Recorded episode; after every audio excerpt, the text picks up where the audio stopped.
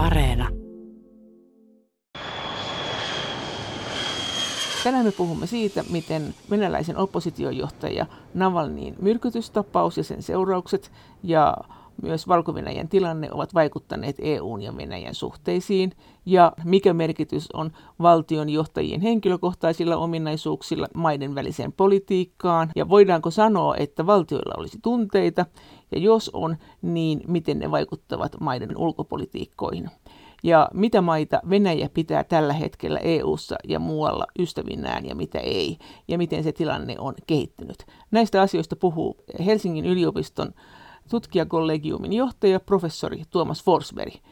Mutta minkälainen on tällä hetkellä Venäjän ja EUn välinen suhde? Professori Tuomas Forsberg.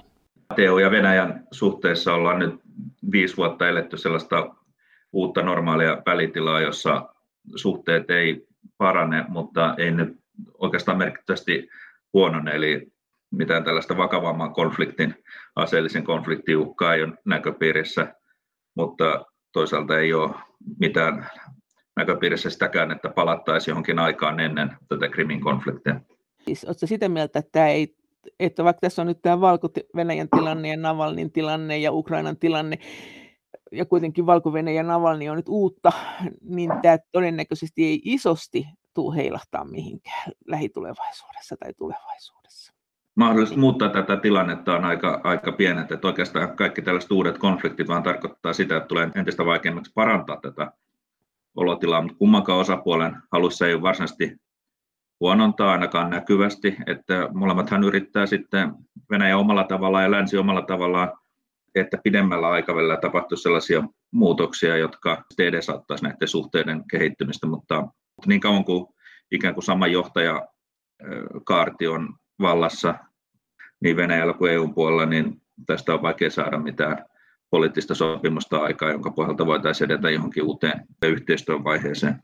Mikä se tilanne tällä hetkellä on valko Lukasenkan suhteen? EU on ollut huolissaan tästä valko tilanteesta ja EU-ulkoministerit on nyt kokoontuneet ja pohtineet tätä asiaa. Mitä siellä tapahtui ja mitä vaikutusta sillä on? No, aika odotettava päätös siitä, että näitä pakotteita valko vastaan jatketaan ja lisätään. Nyt uutena tulee Lukashenkon, eh, presidentti Lukashenkon nimi tälle listalle. Hänet haluttiin pitää siinä ulkopuolella sen takia, että mahdollistaisi vuoropuhelua ja, ja saataisiin ehkä häntä toimimaan yhteistyössä opposition kanssa, mutta nyt on tehty se johtopäätös, että hän ei ole riittävästi tai juuri mitään sitä tehnyt sen eteen, että yhteistyö opposition kanssa tehtäisiin. Ja sitten häntä ei ole pidetty legitiiminä johtajana, ei ole pidetty, että vaalit on ollut vapaat ja rehelliset, ja sen takia näitä sanktioita sitten on asetettu tälle valko eliitille myös ihmisoikeusloukkauksiin liittyen. Eli osalle valko elittiä on jo annettu näitä sanktioita, eli tämmöisiä rangaistuksia aikaisemmin. Käytännössä se on tarkoittanut niiden varojen jäädyttämistä, jota näillä henkilöillä on EUn puolella, ja sitten matkustuskieltoja. Matkustuskieltoja ja taloudellisten varojen jäädytyksiä tai estoja toimia taloudellisesti sellaisia. Nämä yleensä nämä henkilösanktiot ovat olleet. Ja tämä on tullut tämä politiikka, mitä noin kymmenisen vuoden ajan on, on, on harjoitettu, että sen sijaan, että olisi yleisiä maahan koskevia taloudellisia sanktioita, niin yritetään ne aika tarkkaan yksilöidä, ne keihin nämä sanktiot sitten eliitissä kohdistuu, että ikään kuin kansa ei joutuisi kärsimään, vaan ne, jotka sitten on, on, on syyllisiä johonkin tällaisiin rikkomuksiin. Onko se niin, että he ei saa tulla ollenkaan EUn puolelle nyt sitten? Vai? No nyt en tiedä, mitä ne täsmällisesti on, mutta yleensä se on, tämä matkustuskielto on se, että heille ei myönnetä viisumia. Entäs sitten tämä Navalnin tapaus? Mitä siitä sanottiin?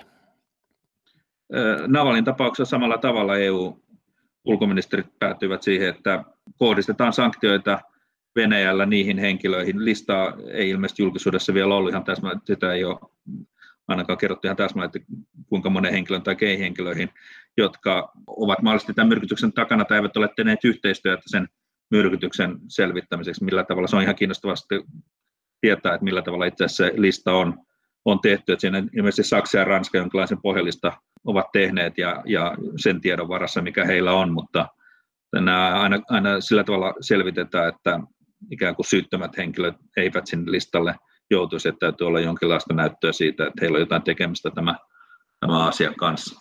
Ja, ja se oli näin, että siihen listalle on pantu nämä henkilöt, jotka on valmistaneet tai pitänyt hallussa tätä myrkkyä, joka on kielletty, ja sitten nämä, jotka on mahdollisesti sekaantunut tähän Navalniin tapaukseen, että onhan siinä aikamoinen tekeminen keksiä ne ihmiset. Onkohan ne päätetty jo etukäteen ne ihmiset vai ruvetaanko niitä nyt etsimään? No, ei niitä etukäteen tietenkään. Mä itse asiassa nyt tiedä ihan tarkkaan, että millä perusteella, kuinka, minkälaisissa rooleissa on täytynyt olla se Navalny. Se on, se on hankala tietysti lista, lista koostaa, mutta kyllä sekin tieto varmasti tulee esille vielä lähipäivinä. Mitä seurauksia tämmöisellä voi olla? Kun sä nyt just sanoit, että ne ei kohdistu maahan, ne kohdistuu niin sanottuun eliittiin. Onko nämä ollut tehokkaita, nämä tämmöiset pakotteet?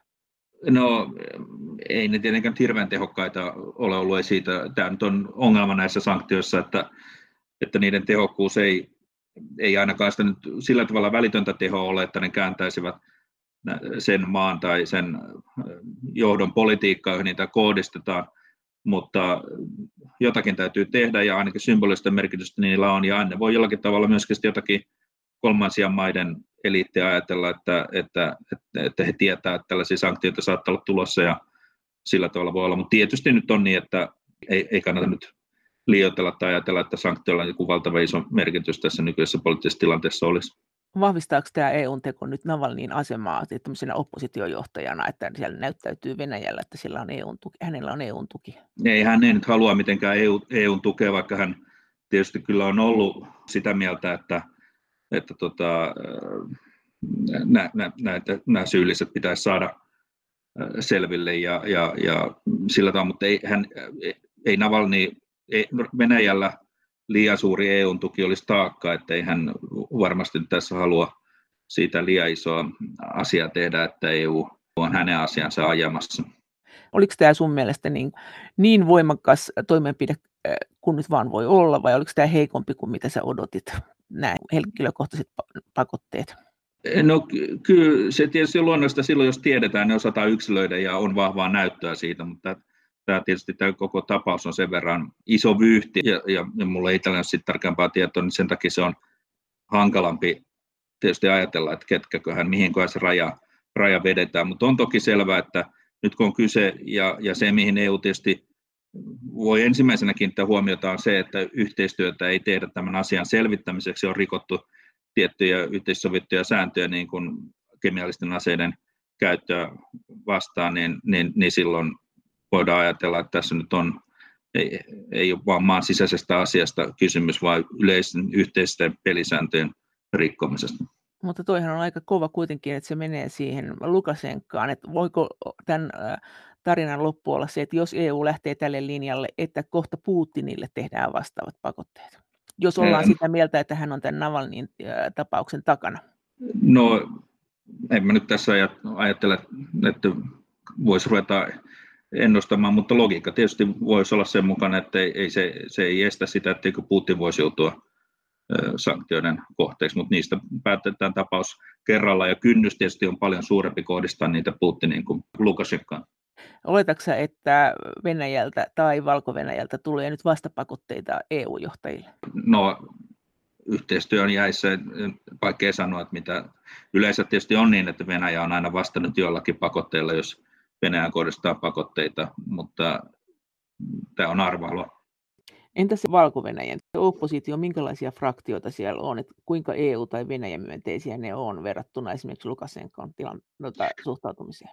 No me ei nyt oikeastaan ehkä ihan täysin tiedetä, että mitä se valko oppositio olisi, jos se on vallassa, mutta ihan selkeästi hän ero Ukraina ja valko välillä on ollut se, että valko oppositio ei ole ratsastanut niin kuin EU-mielisyydellä. He haluavat kuitenkin pitää hyvät suhteet Venäjään ja on ollut silmiinpistävää, että tällaisia niin kuin EU-tunnuksen alla tehtyä oppositiotaistelua ei juurikaan ole tehty mutta tietysti täytyy muistaa, että Ukrainassa tämä kimmoke liittyy, tämä Euromaidan sitten kuitenkin näkyvimme tällaiseen eh, kysymykseen Ukraina ja EU välistä suhteesta.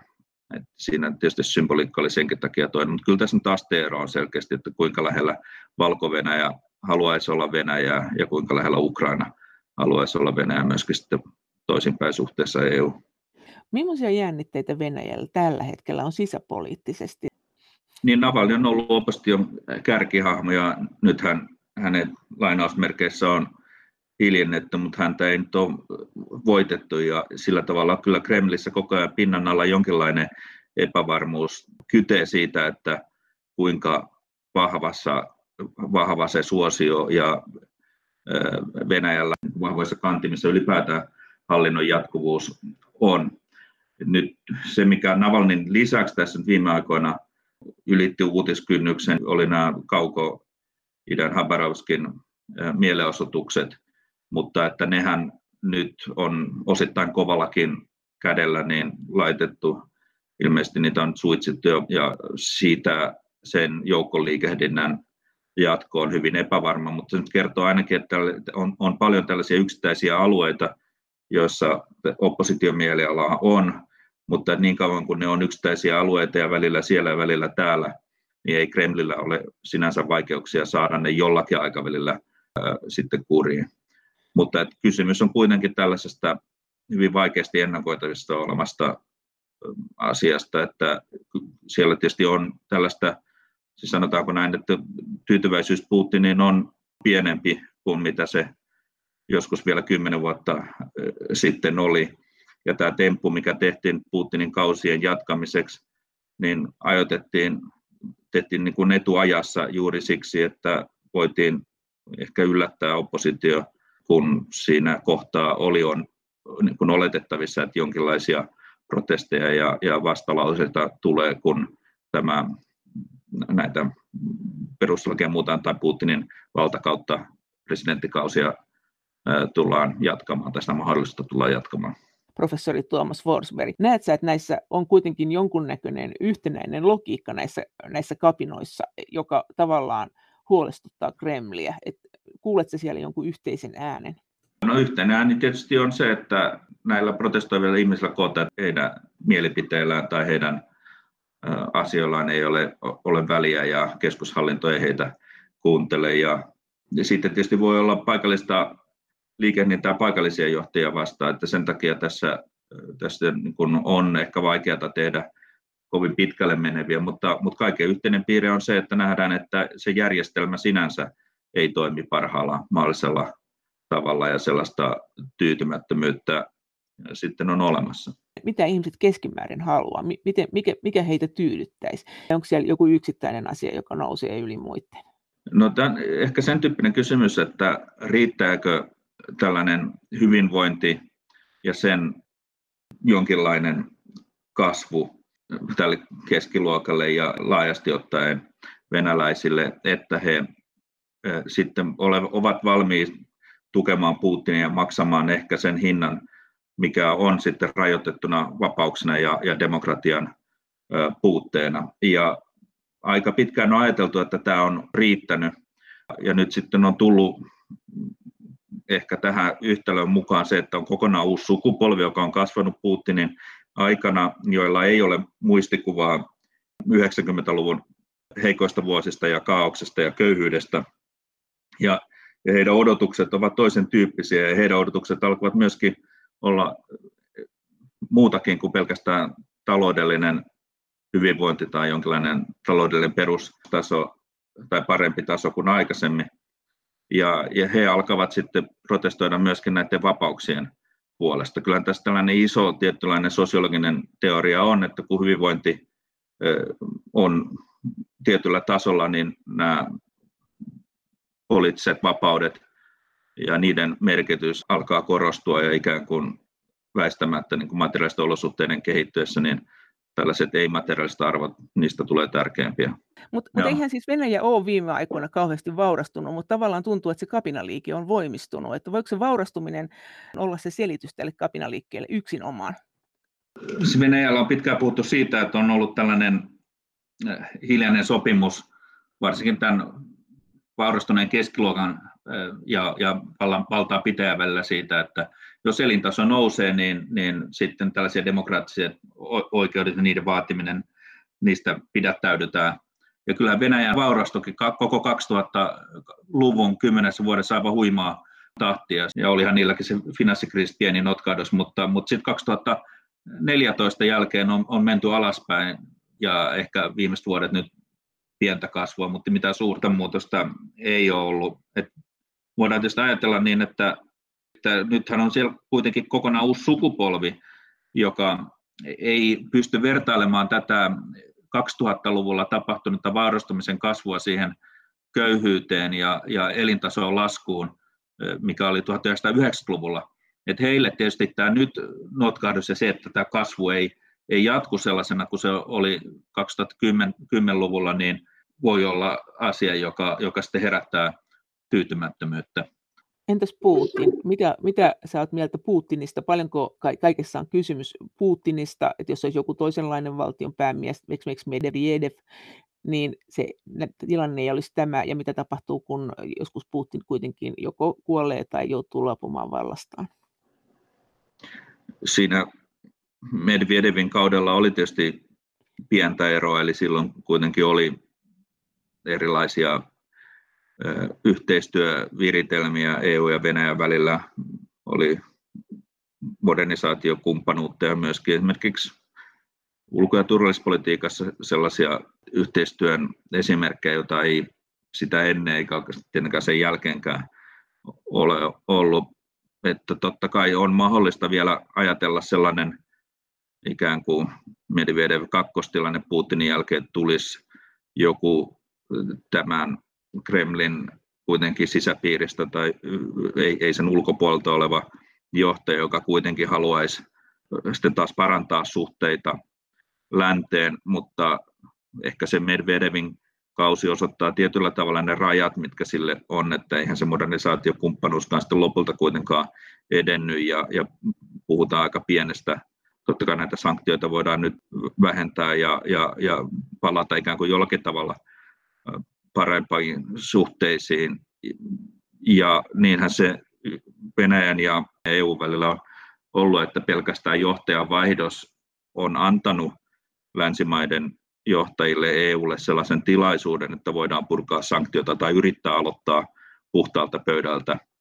Ja sen takia niin kauan kuin Putin on vallassa, niin tietysti edes tällaista symbolista mahdollisuutta, että nyt on se hetki, että nyt voidaan aloittaa puhtaalta pöydältä, niin ei ole. Että sen takia nyt ehkä on, onkin näitä Macronin ja muiden aloitteet, joissa on sanottu, että nyt pitäisi parantaa suhteita Venäjään, niin ne ei tunnu hirveän uskottavilta niin kauan kuin Putin on vallassa ja sen takia nyt mennään varmaan tässä pattitilanteessa. Se nyt on tavallaan niin kuin se todennäköisin vaihtoehto niin taas useampi vuosi eteenpäin. Entäs tämä johtajapeli? Et nyt on Yhdysvaltain presidentin vaalit, sitten Angela Merkel todennäköisesti lopuu vallastaan. Macronilla ei nyt ole ihan hirveästi kannatusta. Jos ajattelee sitä ihan tämmöisenä johtajapelinä, tietenkin jos Putin nyt ei vaihdu, eikä varmaan niin kuin näytä millään lailla todennäköiseltä, että lähiaikoina vaihtuisi, niin miten sä, miten sä näet kuitenkin näiden johtajien henkilökysymykset tässä maailman rauhatilanteessa, että kuka susta on tällä hetkellä kiinnostavin, tai todennäköisesti tietysti Trump nyt? Niin, no se on ehkä vähän tällainen lainausmerkeissä kiinnostavin.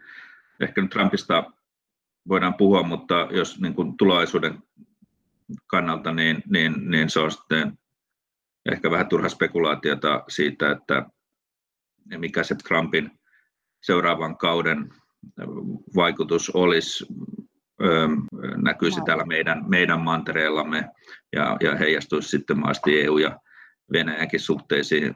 Jos Biden valitaan, niin se hieman rauhoittaa näitä transatlanttisia sisäisiä suhteita, mutta tuskin sen sinänsä mitään isoa muutosta tuo sitten, sitten ikään kuin tähän isompaan Venäjä-kuvioon.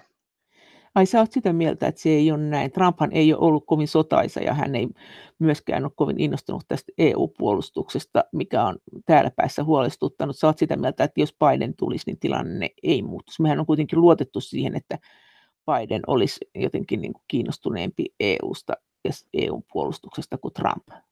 Niin, pitkässä linjassa kehitys on ollut sen suuntainen, oli presidentti kuka tahansa, että Yhdysvaltojen osittain kiinnostus ja, ja, ja panostus Euroopan turvallisuuteen ollut vähenemässä, mutta sitten tietysti esimerkiksi tämä Krimin konflikti toi tätä kiinnostusta ja panostusta Obaman kaudella vähän lisää, mutta kyllä ikään kuin ne vahvat voimat pidemmässä juoksussa aikavälillä vie siihen suuntaan, että Euroopan merkitys, vaikka Biden sitä taas hetkellisesti parantaisi, on pienempi. Mitä taas eurooppalaiset voivat sille asialle tehdä, niin se nyt tuskin on myöskään tämä Trumpin malli, että täällä panostetaan lisää puolustukseen, jolla sitten ikään kuin ostettaisiin amerikkalaisia aseita tai tuettaisiin sillä amerikkalaista johtajuutta, että jos eurooppalaiset lähtee nyt panostamaan omaan puolustukseensa, mitä hän nyt ei kovin paljon ole tekemässä, mutta näitä malleja nyt on olemassa, niin kyllä toisaalta merkitsee myös sitä, että halutaan saada myöskin omaa päätäntävaltaa siihen, miten, mistä niitä resursseja ostetaan, kehitetään, miten niitä käytetään. Entäs tämä Brexit sitten, että, että tämähän nyt on ollut aikamoinen isku eu yhteiselle puolustukselle? No tietyllä tavalla, mutta Iso-Britannian se, missä ne on pitäneet eurooppalaista yhteistyötä tärkeänä, on ollut nimenomaan tuoreessa puolustuskysymys, jossa he on kokeneet, että he ovat voineet osa, osoittaa jotakin johtajuutta. Ja puolustusyhteistyöhän on kuitenkin ollut hyvin pitkälle niin kuin valtioiden välisen yhteistyö vetämää ja, ja siinä näiden eurooppalaisten instituutioiden rakenne tai merkitys on ollut, ollut pienempi. Että kyllähän tässä nyt on ikään kuin mahdollista ja, ja, ja voidaan ja hyvin ajatella, että huolimatta tästä Brexitistä, niin jos se ala, missä yhdistyneet kuningaskunnat ja, ja EU voivat jatkaa yhteistyön tiivistämistä, niin, niin se voi nimenomaan olla ulko- ja turvallisuuspolitiikassa professori Tuomas Forsberg. No mites jos, kun Merkel luopuu vallasta, mikä nyt näyttää siltä, hän on sanonut näin, eikö so, niin mitä sitten? Mitä, mitä tämä tulee tarkoittamaan henkilökysymyksenä EUn yhteiselle puolustukselle? Se aika paljon riippuu tietysti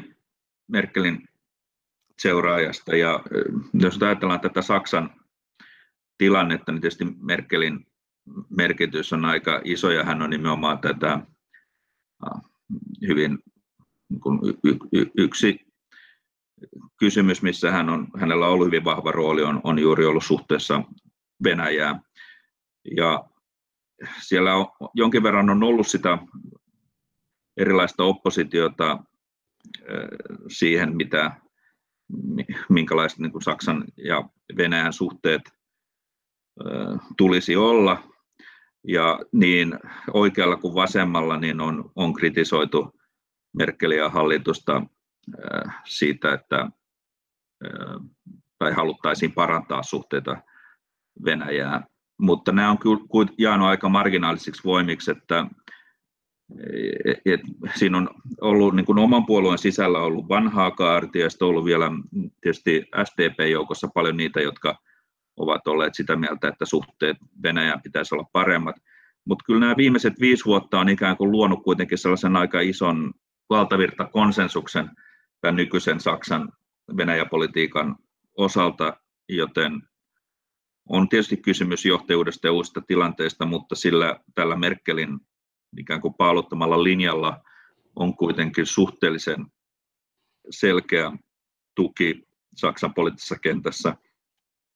Tässä nyt ollaan sellaisia, tai joitakin aina asiakysymyksiä, niin kuin tämä kaasuputki Nord Stream, jossa oman puolueen sisältä ja muualtakin että tämä pitäisi olla nyt sellainen, joka nyt laitettaisiin tauolle tai lopettaisiin kokonaan yhteistyö Venäjän kanssa. Ja, ja Merkel ei ole ehkä tätä askelta nyt halunnut ottaa ja, ja itse asiassa se on niitä asioita, missä Saksassa myöskin yleinen mielipide, vaikka muuten onkin kriittinen Venäjän suuntaan, niin on kuitenkin jollakin tavalla tukee sitä, että kuitenkin tämä kaasuputki hanke pidettäisiin elosta tai vietäisiin loppuun asti.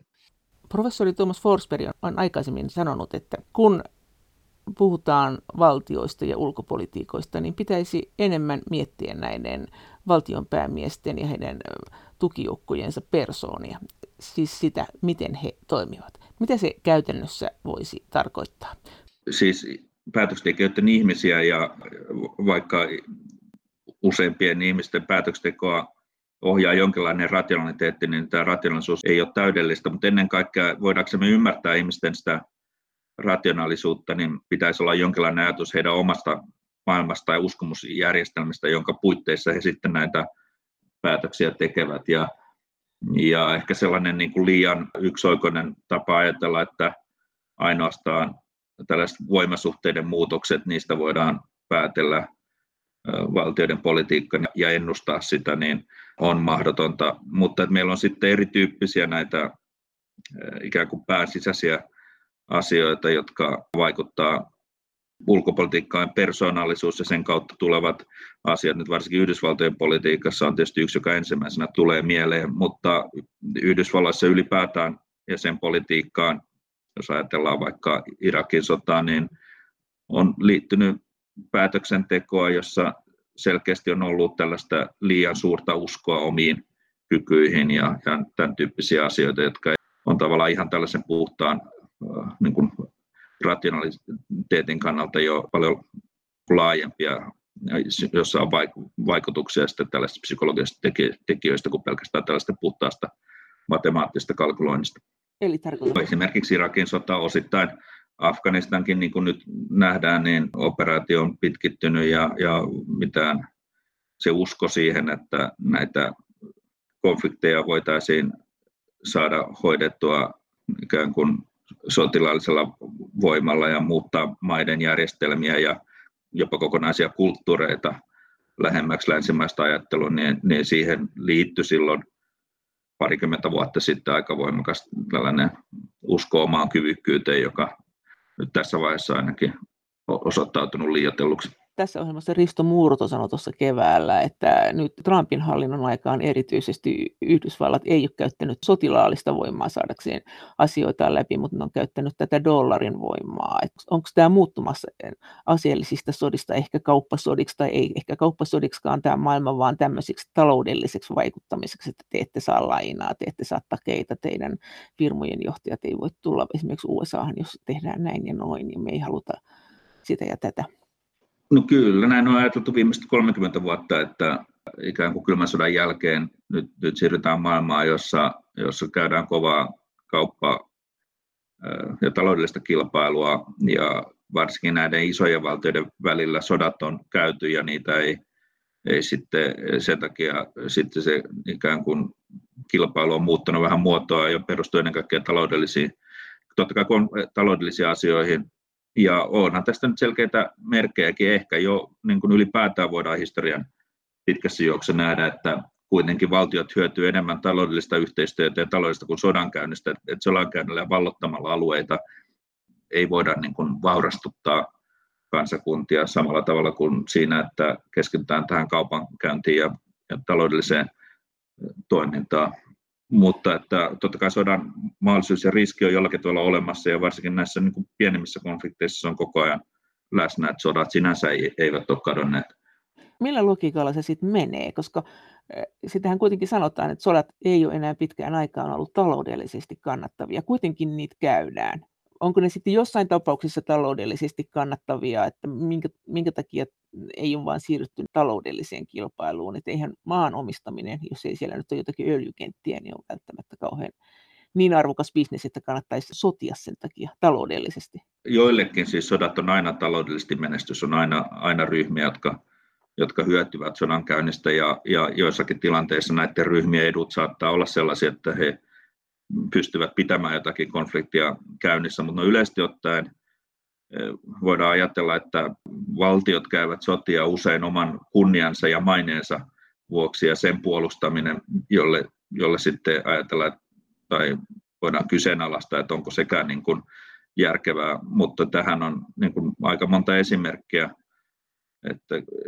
ei ajatellakaan sitä suoranaista taloudellista hyötyä, vaan sitä, että se oma maine ja uskottavuus on vaakalaudalla ja se on paljon herkempi asia aiheuttamaan sotia kuin se, että onko siitä sodan voittamista jotakin taloudellista hyötyä mahdollisesti odotettavissa. Mutta onko toikin sitten näin, että kun sä sanoit äsken, että Venäjällä kapinat yltyy, ihmiset haluaa tavallaan kunniansa, demokraattiset oikeutensa ja itse kunnioituksensa sitä kautta kasvavaa, niin onko se myös näin, että, että sotia käy kunnian takia ne maat, jotka on riittävän varakkaita, että niillä on niin varaa tämmöisiin kunniapeleihin?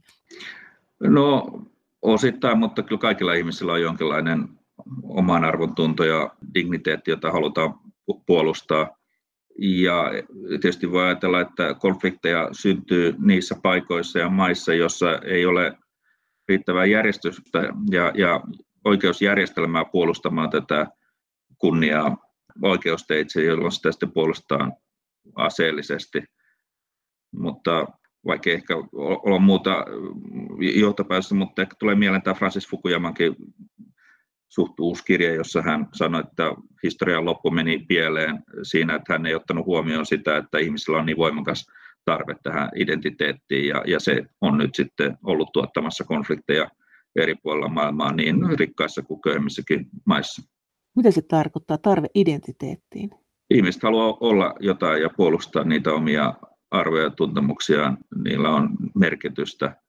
Ja tällaista arvoasiat ei ole, niin kuin, kun ne ei ole rahassa mitattavissa, niin on sen takia, tai suoraan mitattavissa, niin sen takia ikään kuin se konfliktiherkkyys korostuu. Professori Tuomas Forsberg, entäs jos ajattelet sitä EUn alueelle, jos sä puhut tämmöisestä kunniasta, ja sitten kuitenkin EUstahan koitetaan koko ajan saada yhtenäisemmäksi. Koko ajan tässä on tämmöinen pyrkimys, että olisi yhteiset sisämarkkinat, kaikki sujuisi sutjakasti. Luuletko että tässä tulee tämmöinen sisäinen joku tämmöinen kunniakilpailun paluu isosti vielä? EUn sisällä, no ehkä, ehkä tässä Euroopassa nyt on ollut vähemmän, on, on tietysti erilaisia poliittisia voimia, jotka haluavat jotakin vanhaa kunniaa takaisin ja, ja siinä mielessä se ei ole niin kuin poissuljettua, mutta se miksi EU ei ole niin halukas käyttämään sotilaallista voimaa ja, ja sen myöskin tämän EUn puolustuksen rakentaminen on, on niin äh, hidasta, on se, että EUlla ei ole mitään sellaista yhteisesti jaettua kunnia, jota ajateltaan, että voitaisiin puolustaa aseellisesti. Kukaan ei halua oikein lähettää mitään asevoimia siihen, että nyt EUn kunnia olisi uhattuna. Että siinä, siinä mielessä se kyllä edelleenkin asevoimien käyttö, jos, ei, jos sitten ei ole kysymys tällaista niin kuin pienemmistä humanitaarisista toimenpiteistä tai jostakin muusta ikään kuin operaatiosta, jossa EU tai EU-johdolla on käyttää aseellista voimaa, niin, niin kysymys ei ole ollut niin kuin isompi mobilisaatio vaatisi kuitenkin sitä, että olisi ehkä jonkinlainen kansallinen kunnia kysymyksessä, mutta EU, EUlla ei ole sellaista isoa kunniaa, johon poliittiset johtajat voisivat vedota, että nyt tätä pitäisi puolustaa aseellisesti. Entäs tämä koronatilanne ja sen taloudelliset vaikutukset, miten sä ajattelet, miten se vaikuttaa tässä lähialueella tähän turvallisuustilanteeseen? No koronatilanteen vaikutus turvallisuuteen, niin se on se on niin kuin monimutkainen vyyhti ja, ja tietysti voi kiertää niin kuin monen tekijän kautta niin kuin taloudellisten vaikutusten ja näiden kautta, mutta se välitön vaikutus tähän turvallisuuteen ja, ja missä se heikentää turvallisuutta on se, että tällaiset tapaamisten järjestäminen ja ennen kaikkea kasvokkaisten, kasvokkaiden tapaamisten järjestäminen on ollut, ollut vaikeaa. Tämä ei koske pelkästään johtajia, vaan myöskin sitten alempia tasoja että kyllä sillä on ollut merkityksessä kaiken yhteistyön ja varsinkin luottamusta vaativan yhteistyön ylläpitämiseen ja kehittämiseen viimeisen ö, puolen vuoden aikana. Ja, ja nythän niin kuin joitakin kokouksia enemmän ö, järjestetään myös kasvokkain kuin mitä tuossa vielä keväällä, mutta siitä huolimatta niin on aika pitkä matka siihen, että tällainen diplomaattinen vuorovaikutus jota vain puutteellisesti voidaan hoitaa näiden, näiden etäyhteyksien avulla, ikään kuin saisi saman merkityksen kuin mikä oli ennen koronakriisiä. Joskin, niin kuin, jos puhutaan EU- ja Venäjän välistä suhteista, niin niitä tapaamisia oli tietysti tämän yhteistyön jäätyneisyyden vuoksi vähemmän, mutta että ulospääsykin sieltä vaatisi juuri sitä, että näitä kohtaamisia ja, ja kasvokkain tapaamisia olisi. Miksi? Onko kysymys siitä, että ei uskalleta etänä puhua näistä salaisista asioista? Ne jää nettiin sitten tai joku voi vakoilla niitä helpommin. No se on, se on yksi tekijä, mutta, mutta kyllä me voidaan palautua ihan siihen, että tällainen keskinäinen luottamus rakentuu kuitenkin ihan sellaisista mikrosignaaleista, keskinäisistä tapauksista, pienistä eleistä ja niiden tulkinnoista, jossa sitten tois vastapuoleen voidaan alkaa rakentaa luottamusta. Tästä on paljon esimerkkejä kyllä ja ihan uskottavasti, että, että tällaisella kasvokkain tapaamisella on luottamusta lisäävä vaikutus. Joskin voi olla toisenkin suuntaan, että luottamusta ei synny nimenomaan sen takia, että ei uskota toisen elekieleen, mutta, mutta jos halutaan muutosta ja halutaan rakentaa luottamusta, niin sitten olisi tämä positiivinen puoli, jotta tämä kasvokkain tapaaminen edellyttää, että, että olisi näitä signaaleja, että voidaan tosissaan luottaa vastapuoleen. Ja siis, tapaamista pitäisi kestää vähän pidempäänkin sitten. Siis mikä esimerkki esimerkiksi? No tietysti nyt tästä lähihistoriasta, niin Gorbachevin ja Reaganin, miksei Thatcherinkin tapaamiset ja Gorbachevin ja Koolin, kaikki oikeastaan perustui siihen, että heillä oli kahden välisiä tapaamisia, joissa käytiin pitkiä keskusteluja, joissa nämä lännessäkin pystyttiin, ja, ja myöskin Korvatsovin osalta ihan myöskin siltä puolen pystyttiin voittamaan ennakkoluuloja ja rakentaa maan luottamusta toiseen osapuoleen. Nyt tietysti niin kuin se ongelma tässä kylmän sodan päättymisenkin osalta oli, että tämä kasvokkain rakentunut johtajavälinen luottamus ei sitten samalla tavalla säteily sinne tuleviin johtajiin tai näihin ulkopoliittiseen eliittiin laajemmin niin, niin Venäjällä kuin, kuin, kuin lännessäkin. Ja, ja sinne, sinne portaisiin sitten erilaisia ennakkoluuloja jäi niin että se palautuu taas tuohon johtajien henkilöön. Mutta miten sä puhut siitä häpeästä ja kunniasta, niin onko ne nimenomaan johtajien häpeä ja kunnia? Et miten kansakunnat suhtautuu tämmöiseen häpeään ja kunniaan? Että tuleeko siinä joku semmoinen ryhmäilmiö, että vaikka ei sua nyt itse kauheasti sun kansakunnan kunnia niin kauheasti kiinnostaisi, nyt kun sä siinä porukassa oot, niin säkin innostut siitä, että käyttäytyykö ihmiset kansakuntina eri lailla kuin yksilöinä? No, kansakunnat käyttäytyy eri lailla kuin yksilöt, koska ne on eri asioita kuin yksilöt, mutta kyllä tästä ryhmäilmiöt ja ryhmä, ikään kuin se kansallinen kunnia on, on, on tärkeä myöskin se yksilöiden kannalta, että se ikään kuin se laajennettu minä, joka, jota, jonka kansallinen kiinnityskohta on, on usein varsin merkittävä eri tilanteissa, niin se, se, se pelaa usein tällaisilla ajatuksilla kansallista kunniasta jostakin häpeästä, että ei, se on kuitenkin iso osa sitä monien ihmisten identiteettien olemusta, että kuulutaan johonkin kansaan. Ja mm-hmm. tämä identiteetti ei nimenomaan ole niin kuin tässä viime aikoina niin mitenkään merkittävästi vähentynyt. Ei edes EU-ssa vai?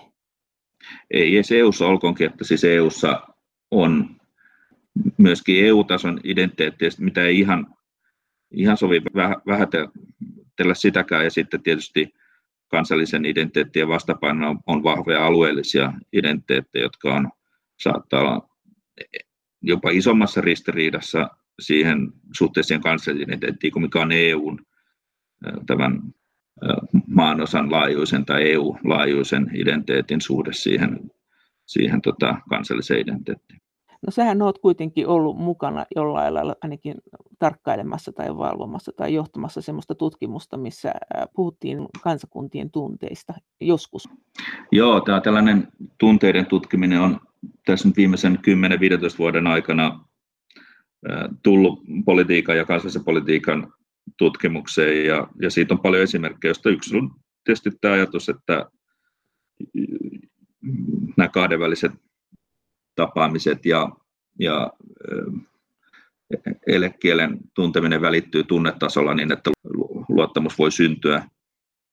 Mm. Mutta sitten ehkä tällainen merkittävin, niitä on kaksi merkittävää, on tietysti useampikin, mutta, mutta toinen on pelko ja toinen on, on vihaisuus, jotka ajatellaan, että on tällaisia motivoivia voimia ennen kaikkea konfliktien taustalla. Ja ja ehkä vielä tästä vihaisuudesta vielä astetta pidemmälle menevä on se ajatus siitä, puhutaan näistä häpeästä ja muista tunteista, niin on, on, on tämän nöyrytyksen kokemuksen tunne, eli nöyrytetyksi tulemisen tunne. Et silloin kun se on sellainen kansakuntaa jakava, yhdistävä tekijä, niin se tietysti on sellainen, joka määrittelee hyvin paljon sitä, että mitä toisista osapuolista ajatellaan ja kuinka meidän olisi toimittava. Mutta jos palaudutaan sitten tähän EU-hun ja Venäjään, jos, niin miten sä näet tämän tunnetilanteen, että mitä Venäjän kansa tuntee meitä kohtaan tai toisiaan kohtaan tai johtajien kohtaan ja mitä EU-ssa sitten taas. Tästähän on joskus tehty sellaisia analyysejä, että esimerkiksi jostakin kriisistä, että se on ollut tämmöinen häpeä peli, että niin eri puolet on häpäisseet toisiaan koko ajan. Näetkö tässä niin näitä elementtejä? No hyvin pitkälle, jos me mennään näihin EU- ja Venäjän konfliktin juurisyihin, niin Venäjän nyt johdossa oleva sukupolvi ja, ja tämä valtaapitävien ryhmä aika pitkälle jakaa sen kokemuksen, heitä on nöyryytetty 90-luvulla, kun, kun Neuvostoliitto hajosi ja EU tai länsimaat yleensä ja EU-maat olivat mukana tässä Venäjän nöyryyttämisessä 90-luvulla, jolloin Venäjä oli heikko ja, ja myöskin taloudellisesti huonommissa kantimissa.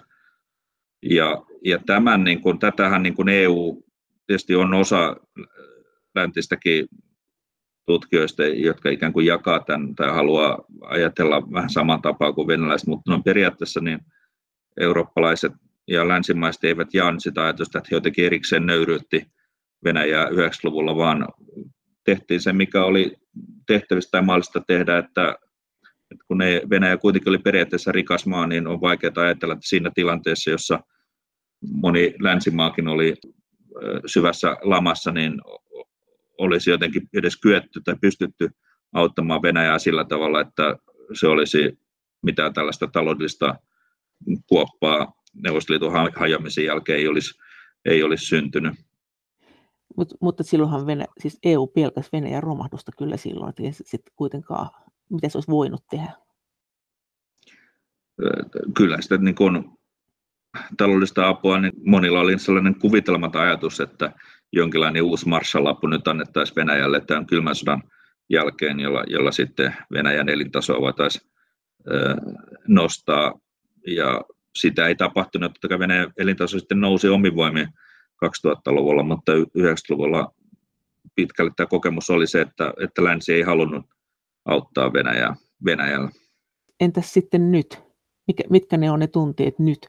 Onko siellä tämä 90-luvun pettymys EUn hyvän tahtoisuuteen niin vielä, vai on, onko tähän tullut jo niin kuinka paljon uusia kerrostumia? No, se on yllättävän voimakas, että se kyllä koko ajan tulee läpi ihan näistä erilaisista teksteistä ja, ja, ja puheistakin, että kyllä siinä mielessä se on, se on ollut niin iso kokemus, että e, tavallaan sen ylipääseminen on yksi niistä asioista, jotka, joita pitäisi tehdä, jos EU ja Venäjän suhteet tai ylipäätään Lännen ja Venäjän suhteet haluttaisiin saada jollekin johonkin paremmalle tolalle. Ja sitä on vähän vaikea käydä tällä analyyttisesti läpi, kyllä sitä on yritetty esimerkiksi etyjin puitteissa vertailla ja katsoa ja käydä läpi tällaisia kansallisia kokemuksia ja narratiiveja ja, ja ajatella, että niistä nyt voitaisiin jotenkin muodostaa jonkinlainen yhteisempi näkemys, mutta kyllä tässä on aika, aika pitkä tie ennen kuin tämä kollektiivinen muisti saataisiin sen tyyppisiä, että ei olisi tällaisia siellä olevia tällaisia tunteita, että toinen osapuoli on meitä joskus tässä lähihistoriassa kohdellut kaltoin. No entäs EUn tai eurooppalaisten suhtautuminen Venäjään? Meillä on tietysti monta maata, mutta näet sä, millaiset erot siellä, mitkä täällä pomppaa täällä Euroopassa siinä suhteessa? No Puola nyt varmaan ainakin.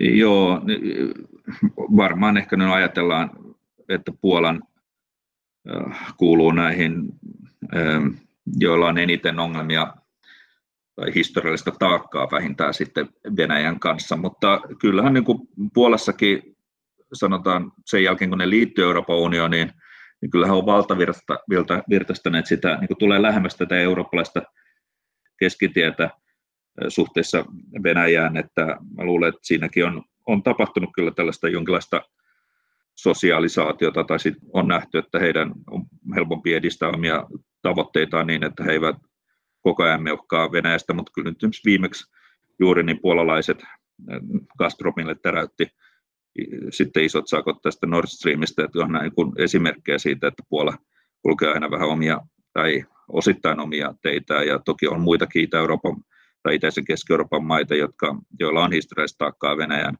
Venäjän suhtaan. Ja si, sitten näin, mitä näihin isompiin maihin tulee, niin siinäkin on ollut sellaista pientä variaatiota, että välillä Iso-Britannia ja Venäjän suhde on parempi ja välillä se on taas huonompi, että ostaa aina kytkeytyy tällaisiin joihin tapauksiin, niin kuin Skripalin tapaukseen viimeksi tota Iso-Britannia ja, ja, ja Venäjän suhteessa, joka aiheuttaa sitten tällaisen suhteiden heikkenemistä ainakin sen, että suhteita ei saada parannettua. Mutta entäs tämä, tämä, tämä ilmapiiri, tämä henkinen ilmapiiri tässä ja tunteet Itäblokin maissa? miten tämä vaikuttaa meidän Venäjän suhteisiin. Että kyllähän EUkin miettii Itäblogin maita Venäjän kautta ja varmaan Venäjä miettii Itäblogin maita EUn kautta. Ja sitten Itäblokki itse miettii kaikenlaista. Se on hyvin mielenkiintoista siinä mielessä, että kaikki entiset Itäblogin maat tai EU, EU-maat, jotka on itäistä Keski-Euroopassa, niin ei he samalla tavalla, heilläkin saattaa joitakin aina välillä nousta pintaan, mutta jos puhutaan vaikka Unkarista ja Tsekistä, niin, niin ei, ei, ne, ei he samalla tavalla, tai, tai Slovakia, niin suhtaudu niin varauksellisesti Venäjään kuin mitä ehkä juuri Puola ja osittain Baltian, Baltian maat. Et näissä tilanne, osittainhan se on sitten tällainen monimutkaisempi kuvio, että, että huolimatta, että sielläkin on näitä kielteisiä kollektiiviseen muistiin liittyviä muistoja Neuvostoliitosta tai Venäjän roolista, niin, niin ne ei ole ehkä yhtä, yhtä näkyviä ja, ja on sitten ikään kuin se varsinkin sitten populistien puolella, niin, niin Venäjä pidetään ehkä pienempänä pahana kuin mitä sitten EU tai kansallisen niin kuin, perinteen ylläpitämisessä tai turvaamisessa ja sen jatkamisessa. Professori Tuomas Forsberg, miten sitten Venäjä, mi- mitä maita Venäjä pitää ystävinä, mitä mahdollisina vihollisina tai minkä kanssa sillä ei ole niin hyvät välit?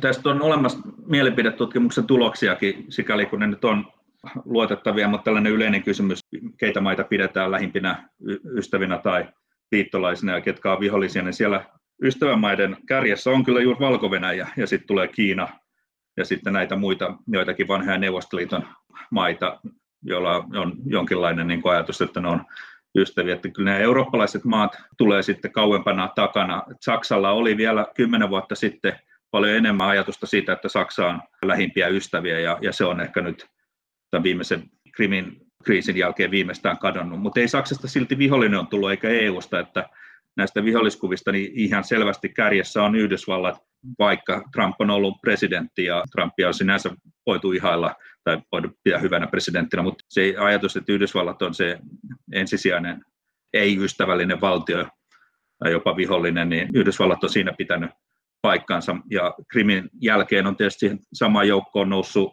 Ukraina ja viimeistään Skripalin jälkeen taas Iso-Britannia. Että kyllä ne tälle elää näiden, näiden tota, tapausten ja, ja, ja, ja, ja kriisien joukossa, että ketkä kritisoi Venäjää julkisuudessa kovimmin, on sitten, niitä pidetään Venäjän.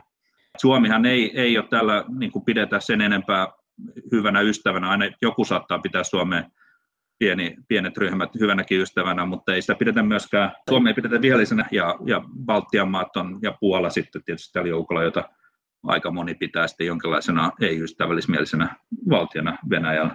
Ja sitten nämä elää, niin kuin, jos ajatellaan sitten vaikka jotain Georgiaa, niin, niin sitä pidettiin ei-ystävällismielisenä silloin kymmenen vuotta sitten.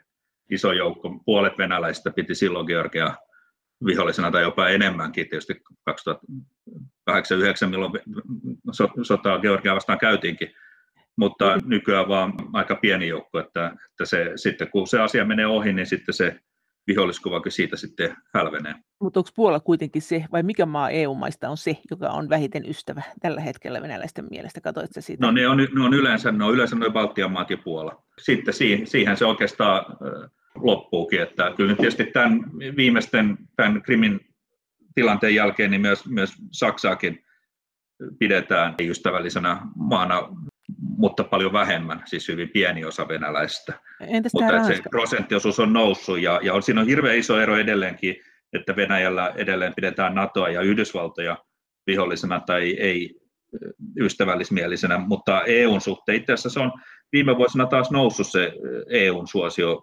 Venäjällä, että näitä muutoksia, pieniä heilahduksia näissä suuren yleisön, yleisen mielipiteen tasolla tapahtuu kyllä mutta koko ajan. Mutta Brexit ei vaikuttanut suhteessa Britanniaan. Brexit, mä luulen, että, että se, mikä, mikä Venäjällä vaikuttaa viime vuosina, on vaikuttanut se Skripal-kohu, että tuskin, tuskin sillä Brexitillä on ikään kuin ollut sen kummemmin, että, että Iso-Britannia olisi vihollinen kuin ystäväkään niin siihen kuvaan Isosta Britanniasta. Entäs, tämä, entäs Ranska, kun tämä, Ranskahan on kuitenkin osoittanut sellaista Venäjän ymmärrystä viime aikoina, onko se vaikuttanut? Ei Ranskan välit, ei se niin iso, se on aika, aika pieni osa venäläistä pitää Ranskaa sen enempää ystävällisen vihollisena, että se menee tähän yleiseen EU-milkat. Saksalla on paljon voimakkaampi niin kuin ehkä erillinen, erillinen johtuen tietysti historiastakin, niin, niin silloin voimakkaampi tällainen maakuva tai ajatus siitä, että mitä, mitä Saksa on, kun, kun Ranskalla kuitenkin Venäjässä. Sitten mennään niin paljon taakse historiassa, kun puhutaan Ranskan ja Venäjän suhteista ja Napoleonista näistä, totta kai niin kuin sekin on siellä kuvassa mukana, mutta se ei nyt näy näissä niin, kuin niin voimakkaasti nyt näissä tämän päivän keskusteluissa. No EU-tahan tietysti kiinnostaa Venäjä ja Turkin suhde. Miten, miten he suhtautuu Turkkiin? Mutta... Joo, aika kaksijakoisesti. Mä luulen, että siinäkin on vähän, että Turkki ei, ei pidetä sen enempää vihollisena kuin, kuin varsinaisesti ystävänäkään. Että sehän, se on aika, aika monimutkainen kuvio, kun monissa asioissa on, on, on, on nähdään niin johtajien tasolla tiettyjä yhteisiä etuja ja samankaltaisuuksia, mutta sitten näissä konflikteissa, joista ei vain Syyriä, vaan nyt viimeisimpänä vielä Armenia ja Azerbaidžanin konflikti, niin Venäjä ja Turkki on eri puolilla ja, ja heidän pitäisi jotenkin pystyä sitten hallitsemaan sitä niin, ettei se ainakaan niin heidän väliseksi sodaksi tai aseelliseksi yhteydeksi muodostu.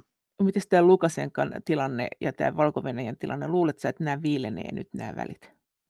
Ei ne nyt varmasti hirveästi lämpene. Siis kysymys on siitä, että miten se nyt ylipäätään hallitaan Venäjän, siis yleinen ajatus siitä on, että, että valko-venäläiset on niin kuin lähellä venäläisiä ja, ne, ja, ja myöskin valko siis kyllä oppositiokin lähtökohta on se, että mitään isoa pesäeroa Venäjästä ei haluta tehdä, mutta kuitenkin tietysti ajatus on siitä, siinä tämän viimeisen nyt itsenäisyyden ajan, jo, siinä on yksi sukupolvi 30 vuotta vierähtänyt, niin on, on kuitenkin se on muodostunut käsitys itsenäistä valko vaikka se nyt monella tapaa onkin Venäjästä riippuvainen. Kyllä tällaista poliittisen valtioliiton solmiminen kyllä siinä kyllä se aika kynnyksen takana on, että erilaista taloudellista, jopa sotilaallistakin yhteistyötä voi tehdä, mutta jos aletaan puhua sellaisesta valtioliitosta, joka merkitsee, että valko enää ei ole suvereni valtio, niin sen, sen kynnys on niin opposition puolella kuin, kuin tässä Lukasenkon piirissäkin aika, aika iso mennä